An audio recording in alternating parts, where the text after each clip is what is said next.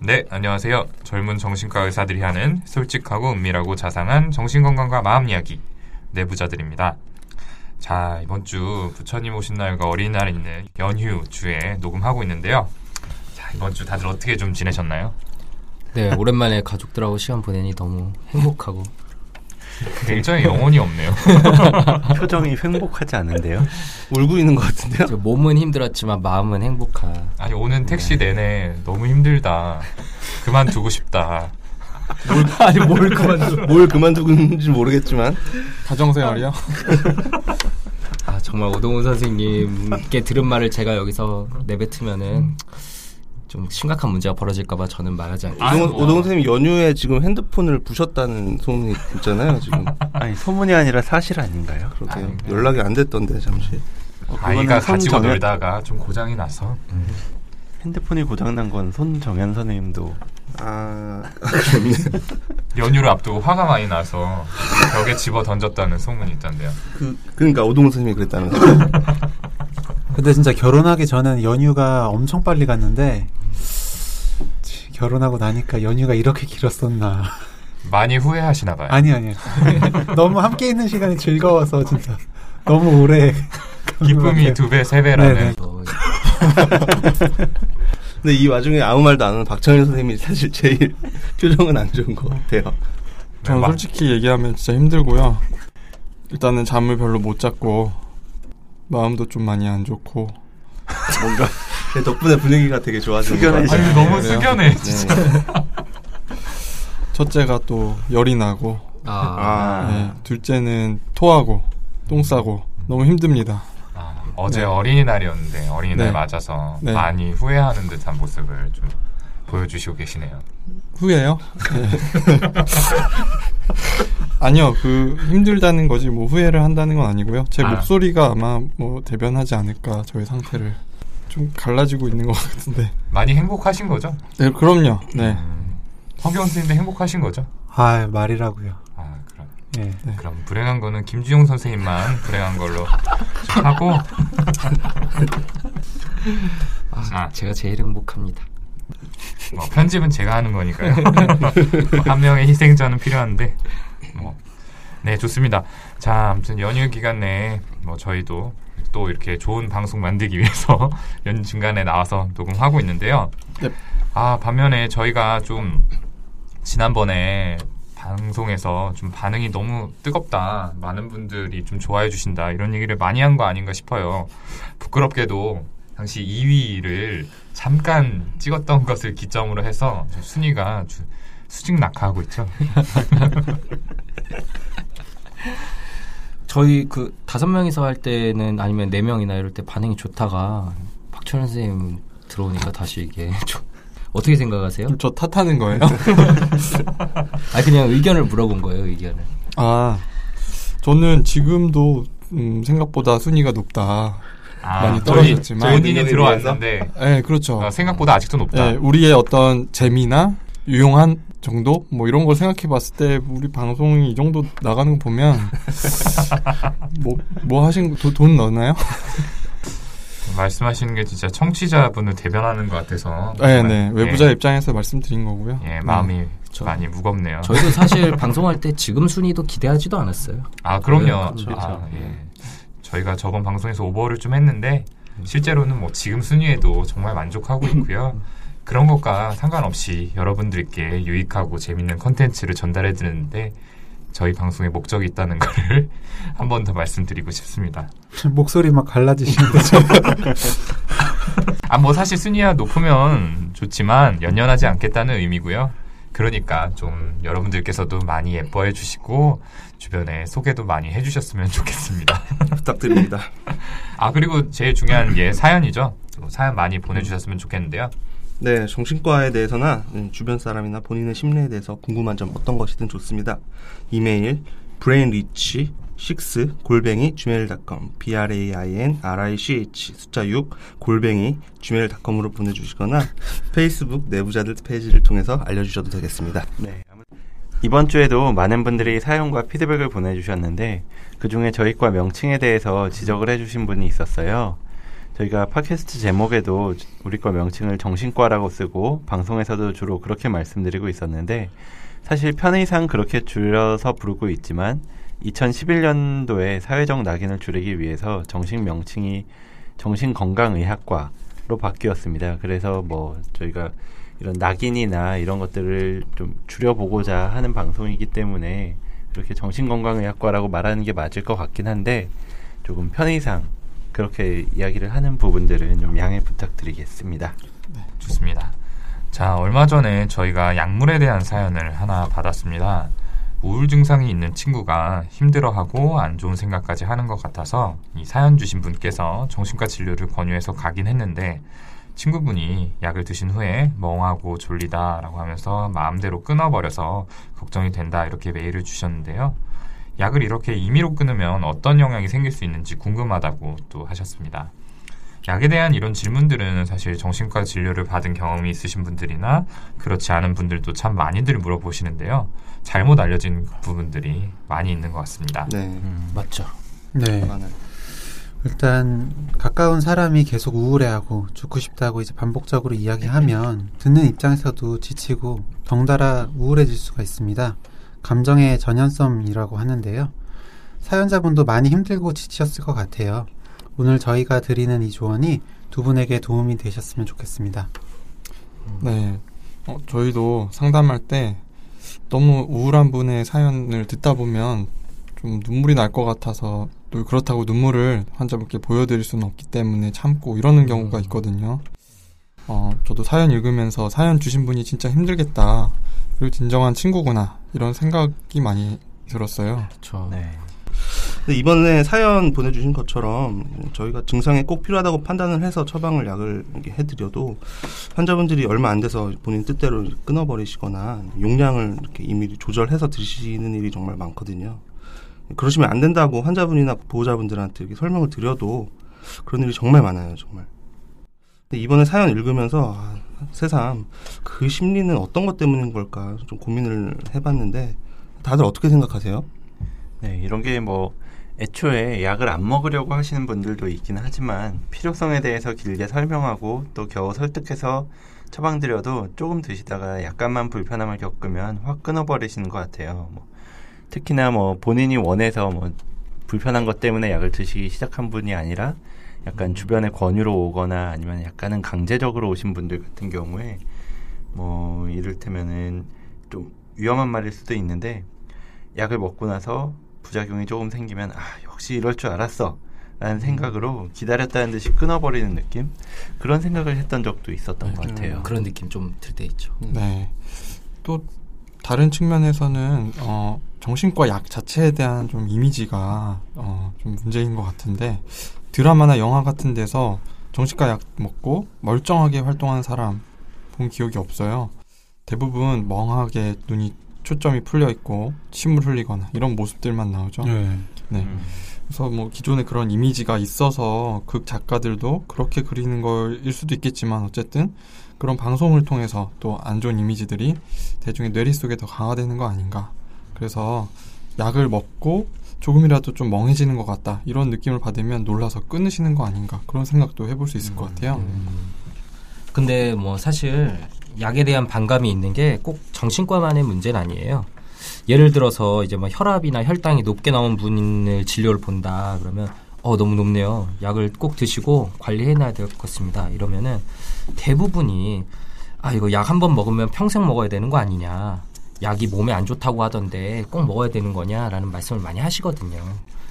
근데 이게 약을 먹는 게 안 좋은 건지 아니면은 약 안 먹고 병을 계속 키워나가는 게 안 좋은 건지 한 번만 이렇게 합리적으로 생각해 보면 답이 뻔한 간단한 문제인데 기본적으로 자신에게 이게 질병이 생겼다는 사실을 부인하고 받아들이고 싶지 않은 그런 심리라고 봐요 저는.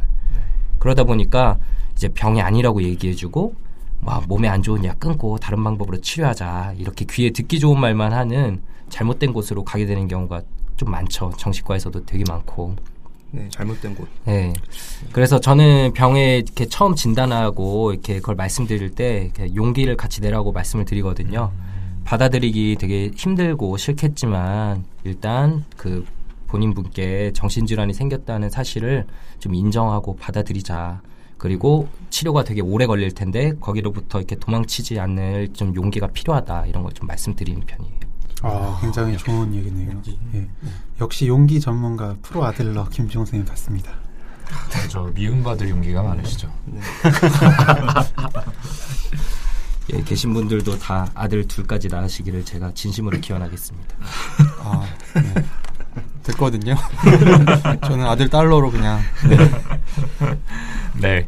아무튼 지금 선생님들이 말한 이유도 그렇고 또 여러 가지 이유들이 있겠지만 뭐 미지에 대한 두려움이란 말이 있잖아요.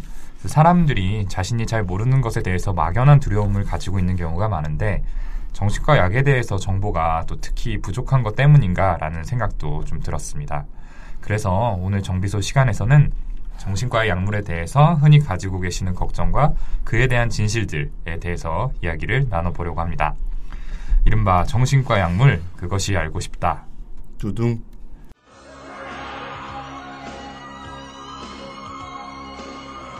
그런데 말입니다. 저희 여섯 명이 설문을 해서 실제 진료 현장에서 환자분들께 가장 많이 듣는 질문 몇 가지를 뽑아보았습니다. 저희가 그에 대한 대답을 하는 형식으로 진행을 해보도록 하겠습니다. 역시 어, 잘하시네요. 역시 목소리의 네, 마술사. 네. 죄송하고요. 예, 본격적인 Q&A 시작해 보도록 하겠습니다. 자, 실제 진료 현장에서 자주 듣는 질문들을 몇 가지 모아봤습니다. 마침 여섯 개인데요. 질문에 답변을 해드리는 형식으로 진행을 해보겠습니다. 한번 유기 질문부터 좀 볼까요? 예, 제일 먼저 6위부터 말씀드릴게요. 예, 저는 강박장애라는데 왜 우울증 약을 주시나요? 아니면 왜 나는 조울증인데 간질 환자들 먹는 약을 주세요? 라는 질문이네요. 그리고 저희가 우울증 환자분들한테 불면 증상 조절을 위해서 이 항정신병 약제를 처방을 꽤 자주 하거든요. 이때도 흔히들 많이 물어보시는 질문이죠. 이 경우에 따라서는 약이 잘못된 거 아니냐 그렇게 불안해하시거나 조금 화내시는 경우도 많이 있습니다. 네, 사실 저 같아도 우울해서 병원에 가서 진료를 보고 받아온 약을 뭐 인터넷에서 검색해 본 다음에 뭐 항간질제라든지 아니면은 조현병 약 이렇게 나오면은 황당할 것 같긴 해요. 약을 처방할 때 어떤 약이고 어떤 부작용이 있을 수 있습니다. 이렇게 설명을 드리지만 사실 좀 부족할 때가 있죠. 그래서 이런 설명에 대해서 또 약물에 대해서 정신약물학 전문가 박천일 선생님께 대략적인 설명 부탁 좀 드리겠습니다. 어, 기본적으로 정신건강의학과에서 처방되는 약물들이 어, 신경 전달 물질을 조절해서 약의 효과를 나타내는데요. 어, 약이 어떻게 쓰이는지에 대해서 설명을 간단히 좀 드려볼게요. 어, 알기 쉬우시게 정신과 약 종류를 나눠보면 우울할 때 쓰는 항우울제, 그리고 불안할 때나 잠을 못 잘 때 쓰는 항불안제, 환청이나 망상과 같은 정신증에 쓰는 항정신병 약물 이렇게 나눌 수 있어요. 음, 항우울제는 세로토닌 같은 신경 전달 물질을 조절해서 기분과 관련된 증상에 쓰고요. 불안증이나 불면에 쓰는 약은 진정 수면 효과가 있는데 다른 약과 다르게 효과가 몇십 분 이내로 빨리 나타나요. 자기 전에 먹는 수면제도 여기 포함되고요. 그리고 항정신병 약물은 도파민에 작용해서 망상, 환청 같은 증상을 타깃으로 하죠. 네. 그런데 중요한 건 어떤 약은 무조건 어떤 병에만 쓰인다라고 단순하게 분류가 되는 게 아니라는 거예요.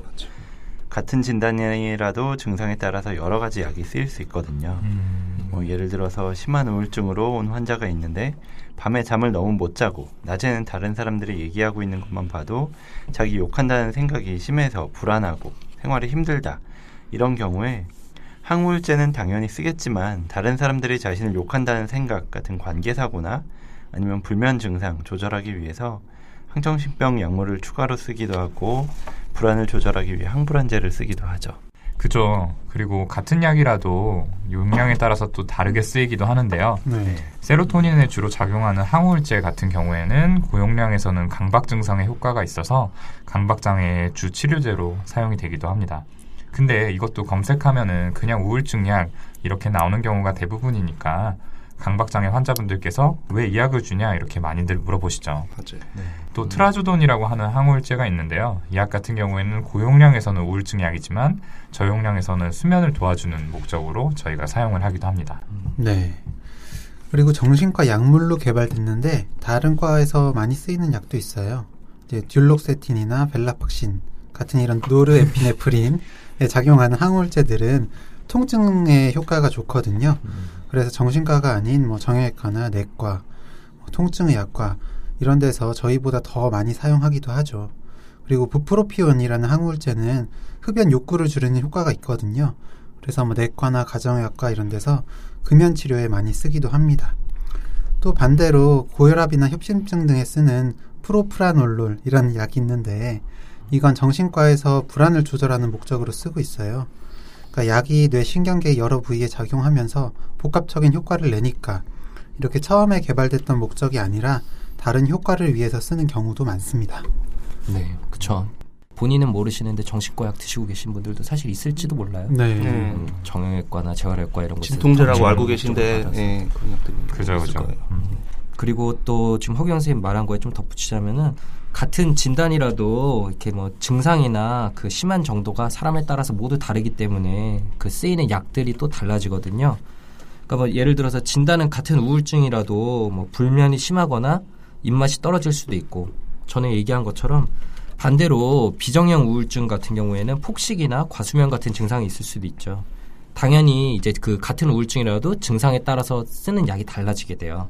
식사를 잘 못하시고 불면이 심한 분께는 잠 잘 오고 식욕 올려주는 항우울제를 쓰고 하루 종일 졸리고 폭식을 하는 분께는 잠과 식욕 모두 줄어드는 약을 선택하게 되는 거죠. 네, 질문에 대해서 설명을 좀 드리다 보니까 정신과 약물 전반에 대해서 설명하는 기회가 되었던 것 같습니다. 어차피 언젠가 한 번은 했어야 되는 설명들이었는데 잘 된 것 같아요. 자, 정리를 해보자면은 한 가지 약이라도 용량 등에 따라서 여러 가지 효과가 있을 수 있다. 같은 병이라도 다양한 증상에 따라 쓰이는 약이 전혀 달라질 수도 있다라는 것 정도로 정리해 볼 수 있겠고요.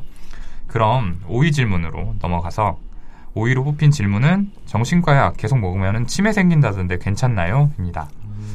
제가 알기로 윤희윤 선생님께서 여기에 대해서 또 높은 식견을 자랑하시고 계시고 교수님과 함께 관련된 연구도 진행한 걸로 알고 있는데요. 일산병원 스텝시죠. 네. 자, 답변 좀 부탁드릴게요. 네, 뭐 제가 연구를 진행한 건 아니고요.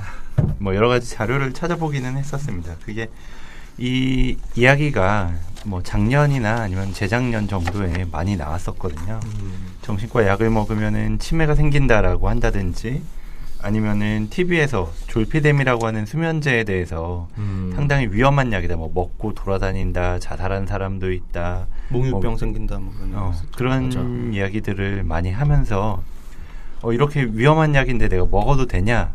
아니면은 그런 이야기를 하시는 분도 있지만 아예 이야기도 안 하시고 약을 중단하셨다가 다시 음. 증상이 심해져서 오셨던 그런 분들도 많이 있었어요. 아무튼 그래서 이 내용에 대해서 자료들을 좀 찾아봤거든요. 실제로 인지 기능, 기억력이나 뭐 이런 거에 영향을 주느냐 아니면은 주지 않느냐 많이 찾아봤는데 결론부터 말씀드리자면은 약을 안 먹고 잠을 못 자는 것 하고 불면 증상이 있을 때 그리고 약을 먹고 잘 자는 거 이거를 비교해 봤을 때 길게 보면은 결국 약을 먹고 잘 자는 게 뇌를 보호하는 데도 훨씬 도움이 된다라는 결론들이 나와 있더라고요. 그래서 환자분들한테도 그렇게 설명을 드리고 차라리 약을 먹고 잘 주무시는 게 낫다. 아니면은 약을 먹고 불안한 게 가라앉는 게 낫다. 이렇게 강조를 해드렸었던 것 같아요. 음, 네. 사실 뭐 아무 증상 없으면 약도 안 먹는 게 제일 좋죠. 그렇죠. 근데 뭐 증상으로 인해 고생하시는 것보다는 당연히 약 먹는 게 낫다. 병과 약 둘 중에 하나를 사실은 선택해야 되는 그런 음, 거라고 저는 네. 말씀드리기도 하고요. 리스크보다는 베네핏이 확- 확실히 크다 이렇게 좀 말할 수 있겠네요. 네. 조울증이나 정신증 환자분들도 아 이 약 먹고 있으면 멍해지고 집중도 안 되는데 이러다 바보가 되는 거 아니냐 이런 마- 질문들 많이 하세요. 네, 정말 많이 하시죠. 네. 여러 미디어에서도 정신과 환자 하면 그런 이미지가 좀 전형적인데요. 얼마 전에 그 내부자들 영화 아시죠? 네, 저희 내부자들 말고 그거 봤는데 어, 거기서도 이 병원이 정신병원에 1년 반 동안 감금돼서 약에 쩔어가지고 바보처럼 지내는 장면이 나오더라고요. 아무튼 약으로 인해서 어, 인지 기능에 저하가 있더라도 대부분 일시적인 게 사실이고요. 그리고 또 오히려 약을 잘 안 먹게 돼서 증상 조절이 안 된다 했을 때 뭐 조증이나 조현병 증상이 계속 반복되거나 진행되면 오히려 뇌 기능의 전방적인 퇴행이 더 빠르게 진행된다는 게 정설이에요. 그러니까 이럴 때는 약을 먹고 증상을 조절하는 것이 오히려 어, 뇌 기능을 유지할 수 있는 방법인 거죠. 음. 네. 음. 저는 이제 뭐 약을 드셔서 기억력이 떨어진 것 같은지 아니면은 이게 우울하고 불안한 증상 때문에 기억력이 떨어진 것처럼 느끼시는지 질문을 드려요. 사실 우울하고 불안한 증상만 있어도 집중을 잘 할 수가 없으니까 기억력 떨어지는 증상이 당연히 생기거든요. 그렇기 때문에 약을 잘 맞추면 오히려 그런 느낌이 더 좋아질 거다 이렇게 설명을 드리곤 하죠. 음, 네, 좋습니다. 자, 4위 질문으로 넘어가서요. 4위는 정신과약 먹으면 살찐다던데, 혹은 종일 졸린다던데 사실인가요? 이건데요. 아, 이건 정말 많이 듣는 질문이죠. 네. 자, 다들 아마 경험했을 거라고 생각하는데, 네. 자, 여기 대해서 좀 대답해 주실 분? 네, 제가 말씀드릴게요. 근데 전 이런 말씀 들을 때마다 드는 생각이 있는데, 유기 질문에 저희가 대답 드린 것처럼 정신과 약물 종류는 진짜 엄청 다양하거든요. 근데 사실 우울증 치료제만 해도 너무 많아서 한 번 더 처방해보지 않은 약들도 여러 가지가 있어요. 근데 그 많은 약들을 정신과 약, 이렇게 하나로 묶어서 먹으면 안 좋다더라 라고 말하는 것 자체가 얼마나 이런 정신과에 대한 편견이 큰지 보여주는 것 같습니다. 맞아요. 맞아요. 아마 다들 같은 생각하셨을 네. 텐데 그 일단 정신과 약 먹으면 살찐다는데 혹은 종일 졸린다는데 사실인가요? 이 질문에 대답부터 하자면 뭐 정신과 약물을 하나로 다 묶어서 일반화시키는 건 말도 안 되고 근데 사실은 일부의 약들은 식욕을 늘려서 뭐 체중이 늘어나기도 해요. 뭐 졸린 약도 당연히 있고 근데 뭐 또 어떤 경우가 있냐면 실제로는 이렇게 치료를 받고 우울증이 호전되면서 우울증 때문에 없어졌던 식욕이 다시 이제 살아나서 살이 찐다고 느끼시는 분들도 있긴 하거든요. 근데 또 어떻게 보면은 저희가 흔하게 쓰는 우울증 약 중에 오히려 식욕을 줄이고 잠도 줄인 약도 있어요. 그러니까 이제 뭐 약을 먹고 좀 불편한 게 생기면은 의사한테 솔직하게 이렇게 털어놓으시고 이렇게 이런 난 이런 게 불편하다 이러면 치료제를 도중에 바꿀 수도 있긴 한데 불편하시니까 알리지 않고 약을 좀 자의로 끊어버리시고 하면은 이렇게 좀 치료가 잘 진행이 안 되는 경우가 많죠. 네. 그리고 뭐 좀 특히 항 정신병 약물 중에는 실제로 좀 식욕을 증가시키는 약물들이 많이 있어요. 특히 젊은 여성분들께서 그런 문제에 좀 예민하실 수밖에 없으니까 약을 먹고 증상은 호전되었는데 살이 찐다는 이유로 약을 이렇게 끊으시곤 해서 다시 증상이 악화되고 이런 경우가 많아서 저희도 되게 안타깝고 정신과 의사들 입장에서 큰 숙제였었거든요. 근데 최근에는 뭐 최근도 아니죠. 꽤 됐죠, 이제는. 식욕에 영향을 주지 않는 항정신병 약물들도 여러 개 개발돼서 널리 쓰이고 있어요. 음, 네. 자, 6위부터 4위까지 세 가지 질문에 대한 답을 알아봤는데요. 약으로 인해서 간혹 부작용을 겪는 경우도 있지만 개인마다 증상이 다른 만큼 의사들이 약을 세밀하게 조절하려고 노력을 하고 있으니까 불편한 점이 생기시면 약을 스스로 끊기보다는 의사와 상의해 주시면 좋겠다라는 걸 저희가 좀 말씀을 드리고 싶습니다. 자, 조금 지루하고 어려운 이야기일 수 있으니까 여기서 잠깐 쉬고 이어서 3위부터 1위까지의 질문에 대한 답도 저희가 드리도록 하겠습니다.